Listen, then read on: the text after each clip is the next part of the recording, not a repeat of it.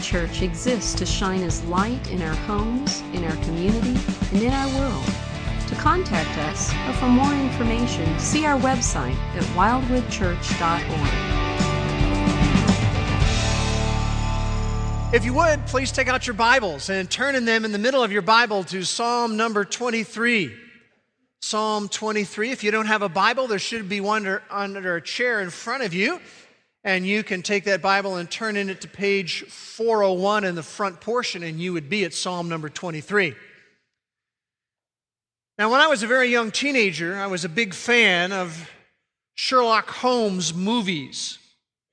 And when I talk about Sherlock Holmes movies, I'm talking about the movies that starred Basil Rathbone as Sherlock Holmes and Nigel Bruce, Bruce as Dr. Watson. And to me, they were and still are Sherlock Holmes and Dr. Watson. Uh, they made Rathbone and Bruce 14 movies from 1939 to 1946. And if you know your Sherlock Holmes history, you'll know that those movies are based on stories written by the Scottish author and physician, Sir Arthur Conan Doyle. And he created the character of Sherlock Holmes, who is known for his logical, deductive reasoning, his forensic science skills. In fact, Sherlock Holmes was the forerunner to CSI. And uh, Sherlock Holmes was also known for his great disguises. And then you had Dr. Watson, who was Sherlock Holmes's right hand man and the chronicler of all of their events and their operations. You know the story, you know that they home based out of 221 B Baker Street in London. And uh, I want to read to you a short interchange from a short, a short story that Sir Arthur Conan Doyle wrote it was entitled A Scandal in Bohemia. And this is a classic interchange that you see between Holmes and Watson. Sherlock Holmes talking to Watson. And here's what Holmes says to Watson Watson, you see, but you do not observe. The distinction is clear. For example, you have frequently seen the steps which lead up the hall to this room. And Watson goes, frequently. Then Holmes asks, how often? Well, maybe hundreds of times, Watson says. And then Holmes says, well, then how many stairs are there? Watson, how many? I don't know. And Holmes replies, quite so. You have seen, and yet you have not observed. I know, he says, that there are 17 steps because I have both seen and observed. Now, I believe a similar distinction is true with Psalm 23. See, Psalm 23, most of us have seen, most of us have heard Psalm 23.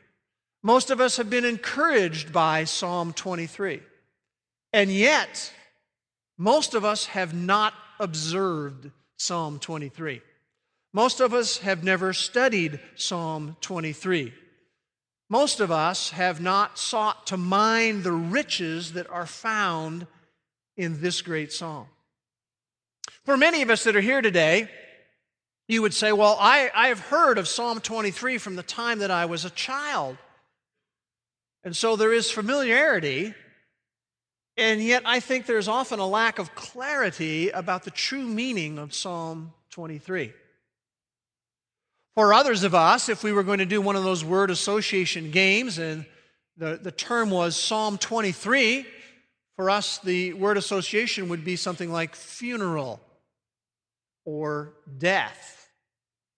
And by the way, Psalm 23 is the most requested scripture reading at memorial services. I can tell you that from having done them for more than 30 years.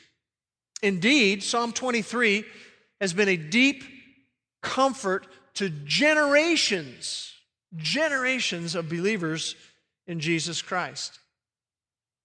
Now, I also know that it's likely that for some of us here today, as we begin to move into a study of Psalm 23, this will be your first exposure to it. Your very first exposure to a classic portion of God's Word. But no matter what our situation may be, I, I can say this for all of us, we have an opportunity to go into a very rich and sweet portion of God's truth. We're going to have the opportunity to drink slowly from Psalm 23, to savor it, to enjoy it, and to be refreshed by it and strengthened by it.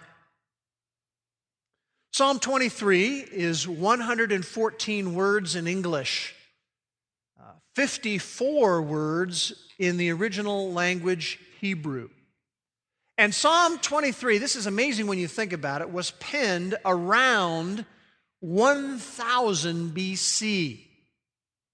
So for 3,000 years, that's 30 centuries, this has been the best known and most loved poetic expression of all history. And we have the opportunity this morning to read Psalm 23. So if you have your Bibles out, I invite you to follow along as I read through Psalm 23. Notice it says this The Lord is my shepherd, I shall not want. He makes me lie down in green pastures. He leads me beside quiet waters. He restores my soul. He guides me in the paths of righteousness for his name's sake. Even though I walk through the valley of the shadow of death, I fear no evil, for you are with me. Your rod and your staff, they comfort me. You prepare a table before me in the presence of my enemies. You have anointed my head with oil. My cup overflows. Surely goodness and loving kindness will follow me all the days of my life, and I will dwell in the house of the Lord forever. Now, as we read through that, did you note the melodic tone to this psalm? Did you notice the tone of peacefulness and the tone of serenity and the tone of calmness that is found there? The Lord is my shepherd. Green pastures and quiet waters. Restores my soul. Guides me. You are with me. Your rod and your staff, they comfort me. My cup overflows. Goodness and mercy are going to follow me all the days of my life. And I will dwell in the house of the Lord forever.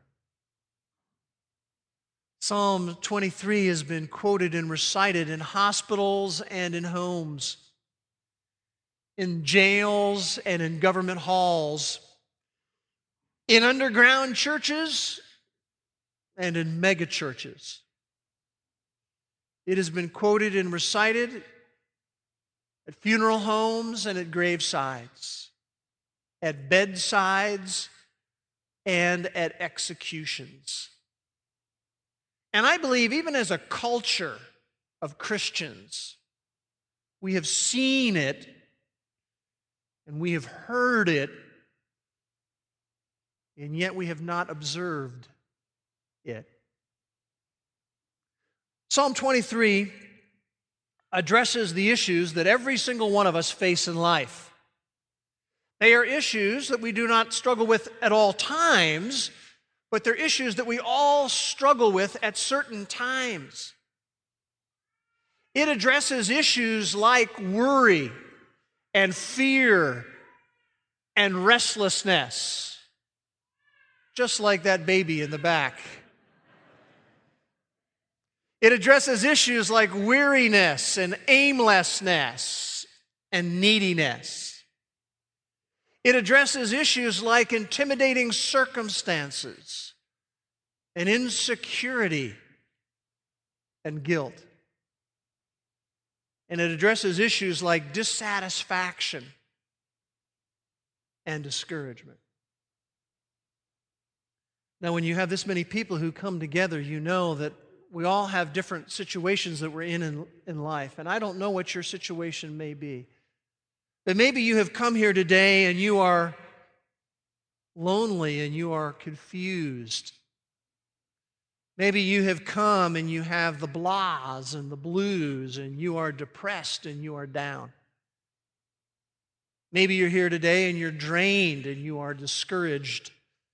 Maybe you are here and you feel like you're carrying a boatload of anxiety and distress in your life. Maybe you are here today and you maybe you feel neglected or you feel undervalued. And if any of those situations even remotely describe where you are today, I want you to know that what we are getting ready to do will be a life altering study for you. Now, here's the plan that we're going to have as we move into our study of Psalm 23. Today, what we want to do is we want to introduce you to the psalm, just to orient you to Psalm 23. And then, what we're going to do is we're going to spend six times, six messages in seeking to mine the gems of Psalm 23. Now, I want to, you to keep your finger in Psalm 23 and go with me in the right to your Bible to the book of Proverbs, Proverbs chapter number 2. And I want to read some verses out of Proverbs 2 that actually are some verses that have meant a lot to me over the years. So, Proverbs 2, beginning with verse 1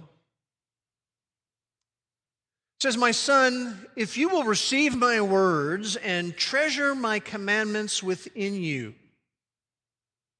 you make your ear attentive to wisdom and incline your heart to understanding. For if you cry for discernment and lift your voice for understanding, notice this if you seek her wisdom as silver, and search for her as for hidden treasures. What will happen? Verse 5 Then you will discern the fear of the Lord and discover the knowledge of God. For the Lord gives wisdom, and from his mouth come knowledge and understanding. He stores up sound wisdom for the upright. He is a shield to those who walk in integrity. So, what we really want to do as we move into our study of the God who is there in Psalm 23 is we want to do more than seeing. We want to do some observing. We want to do some mining. We want to do some reaping of wisdom that will be very practical for your life and for mine. Now, as we begin to look at Psalm 23, I want to remind you that Psalm 23 is one of a group of Psalms. Uh, we have called them the original oldies. See, the title Psalms comes from a word that means a song sung accompanied by an instrument. And what you have in the whole book of songs, Psalms is an anthology. It is a collection of songs. 150 of them. Half of them, half of the 150 by David. We know that because 73 of them actually have written by them a psalm of David. And then you have Psalm number 2 and Psalm number 95 that, as they're quoted in the New Testament, are attributed to David. So there's an anthology of 150 songs. Half of them are by David. And what we have in the book of Psalms is the words and the lyrics to these songs. But God chose not to preserve the music. And we've talked about this before, but part of the reason why he chose not to preserve the music is that musical styles will vary by culture. See, the music of Africa is very different from the music of South America and the music of India. And not only does music vary by culture, it varies by times. The musical styles of today are very different than the musical styles of the 1930s. And so we don't have the music anymore, but we've got the lyrics to the songs. Now, I don't know about your situation, but when it comes to mail these days, and probably it's a, a, statement about the fact I don't write that many letters by hand anymore. But when I go out to my mailbox, what I find there is mostly an avalanche of junk and then a bunch of bills thrown in, right? But every once in a while, there is in that mail a personal letter and whenever you get a personal letter, what's the first thing that you do? The first thing that you do is you check the return address because you're wondering who wrote this letter.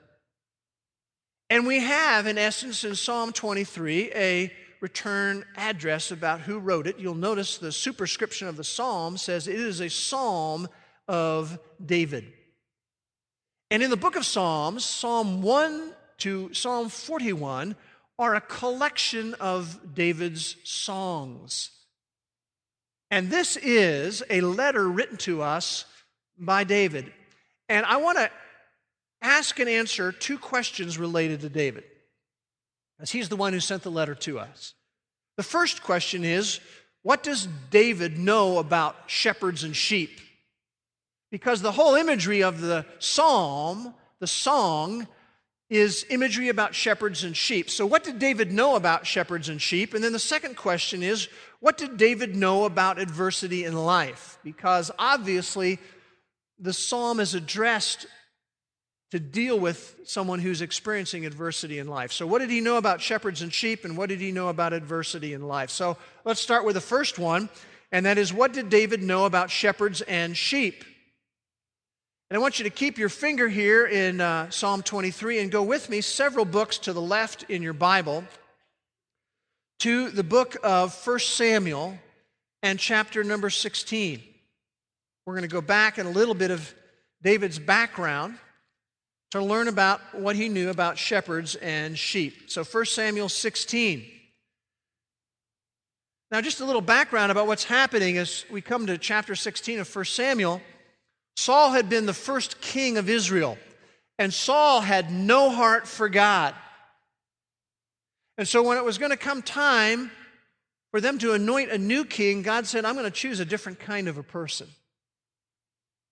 And I want you to notice what he says in verse 1 of chapter 16 to Samuel the prophet. The Lord said to Samuel, How long will you grieve over Saul, since I have rejected him from being king over Israel?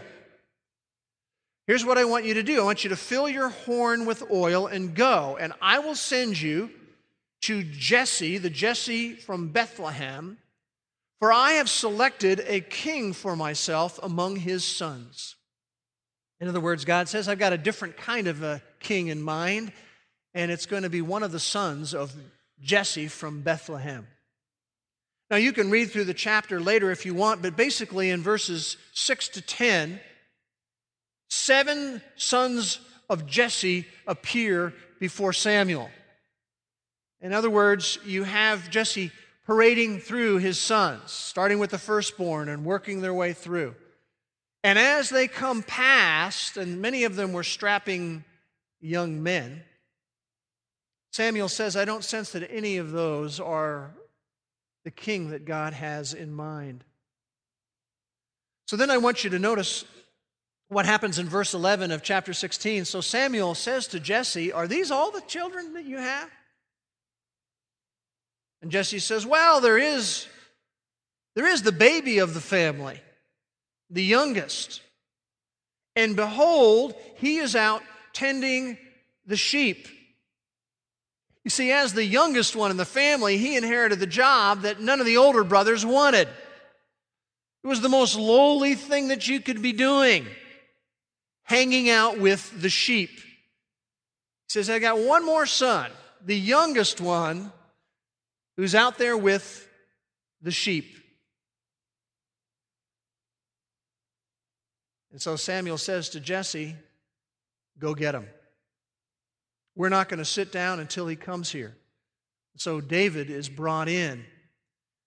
And notice the Lord communicates to Samuel as David comes in in verse 12 Arise and anoint him. He is the one. Now, you have to just realize, I'm sure if, if you were there in that gathering, and especially if you were Jesse, you would be going, Say what? The young baby of the family who is just, he's the, the lamb keeper?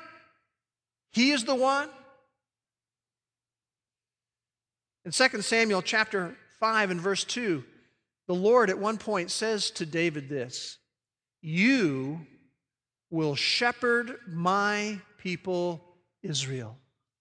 In other words, God was saying to David, the principles and the practices that you have learned as a young shepherd out in the field, I want you to apply them to being the ruler and the king of Israel. Because of what you learn with sheep, I want you to turn around and be the shepherd of my people Israel. I want you to go back to the, the, the book of Psalms and turn a little deeper into Psalms to Psalm number 78. We're answering the question what does David know about shepherds and sheep? Psalm 78, the very end of the psalm, verse 70.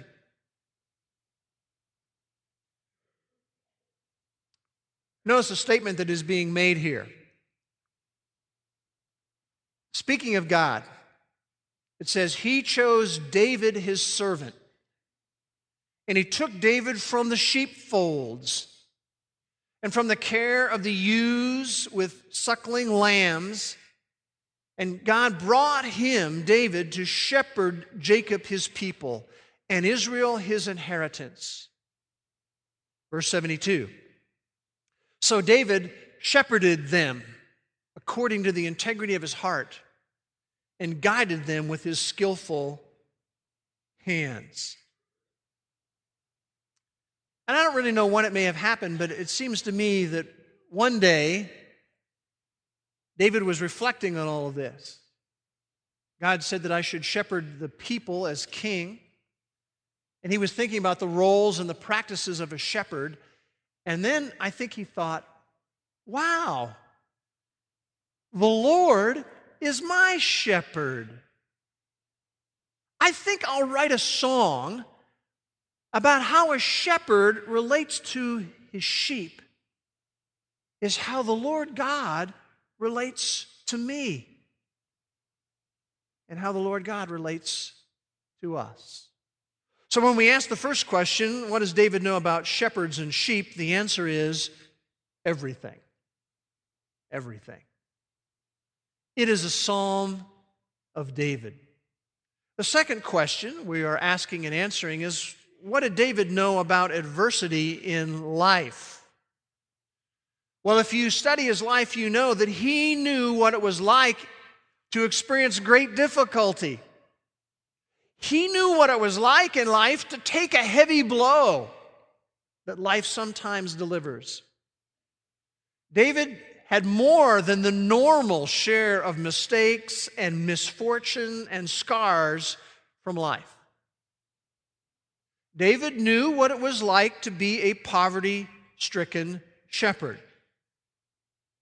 David knew what it was like to be hunted as a criminal and to have to survive by hiding in caves and hiding in the woods. David knew what it was like to experience his relationships coming apart at the seams. David knew what it was like to have his wife criticize and mock him publicly. He knew the embarrassment over poor choices as his children rebelled. He knew what it was like to have his spirit utterly crushed as his favorite son, Absalom, ultimately loses his life as an outcome of his rebellion. David knew what it was to fall into adultery and reap all of the consequences from that. David knew what it was to be a grieving parent over the death of a newborn. David knew what it was like to be abandoned by most of his friends when he went through the darkest, most difficult period of his life.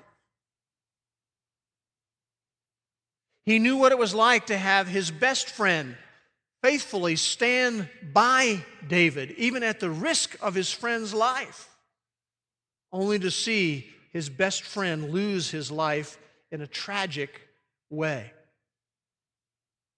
I tell you all of that because I think it's so vitally important that we understand this is more than a hypothetical song written by someone who had a stress free life. Psalm 23 is a whole lot more than some fanciful, unrealistic thoughts. It is frank testimony that was forged on the anvil of life. And David wants you and me to learn more about the God who is there. The God who is like a shepherd,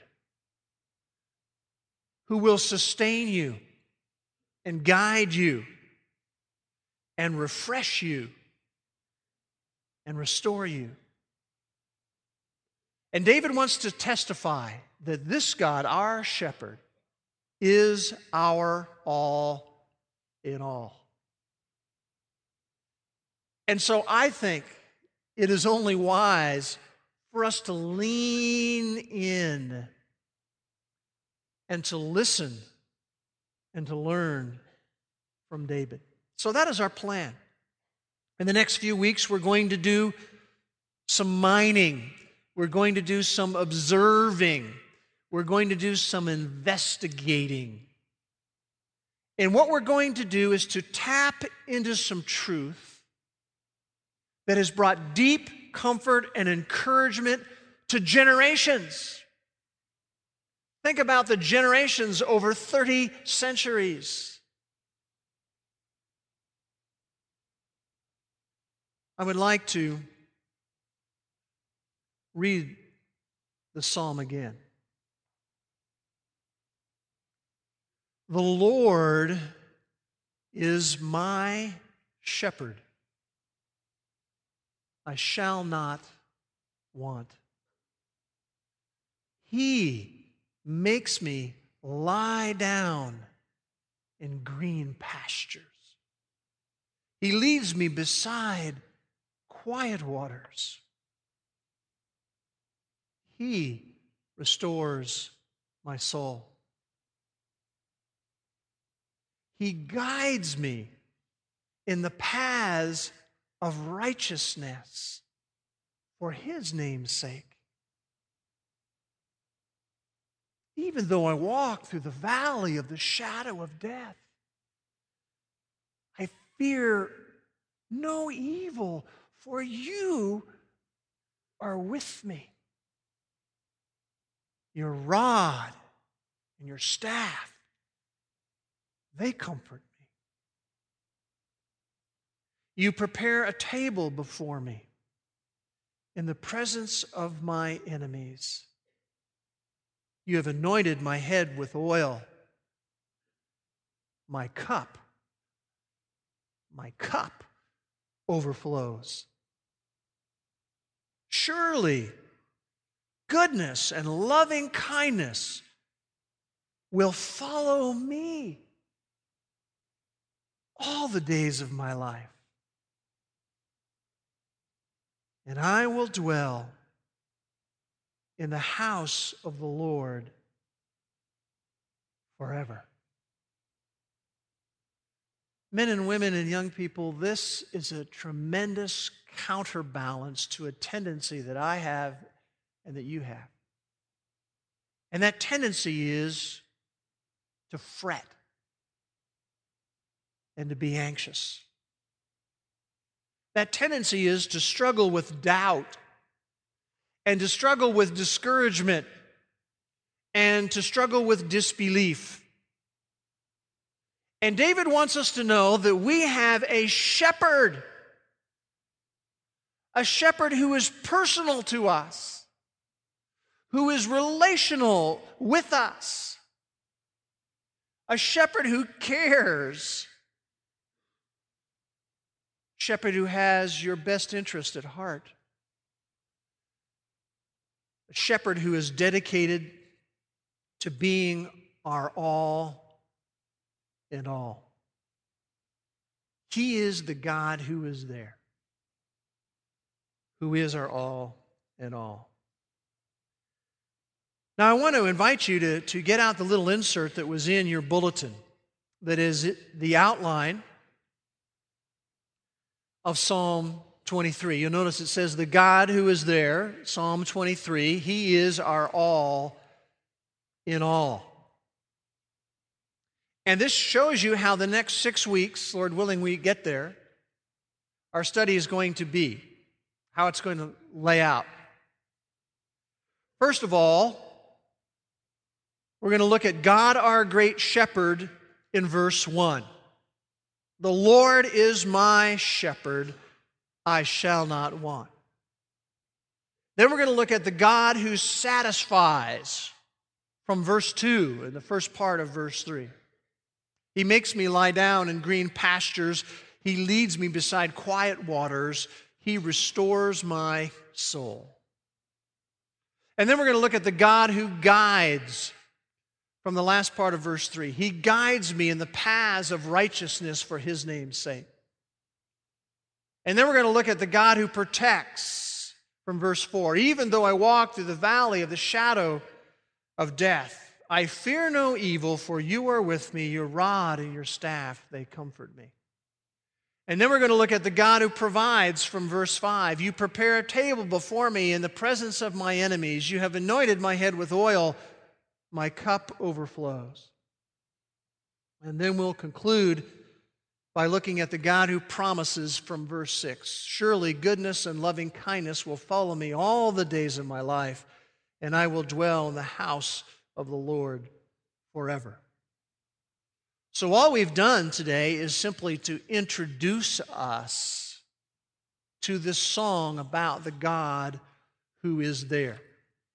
But there's some life response I want us to have. I want us to respond to this, and here's the directive I want to challenge you to read Psalm 23 five times in the next week. Now, I'm suggesting that you do that in a quiet place, okay? I don't mean read Psalm 23 five times while you are watching Sports Center on TV. Or don't read Psalm 23 while you are texting your friends, okay? I want you to read Psalm 23 five times in the next week, but I want you to do it in a quiet place. And as you do that, I want you to have two things in mind. The first thing I want you to do is to notice the pronouns in Psalm 23. For example, my. And the second thing I want you to be thinking as you read it five times in a quiet place is I want you to be thinking about this is God's message for me. He has a message for you. And that message is all about the God who is there, who is your all in all. Let's pray together. Father, we thank you for the living book of the Bible. And we thank you for the tremendous thrill and treat it will be for us to observe more carefully something that has been a delight to believers for some 30 centuries. And Father, we would pray that as we go through this, that you would teach us some new truth, give us new insight, new understanding to how you are our shepherd and how you are the God who is there and how you are our all in all. Meet with us, we pray. In Jesus' name, amen.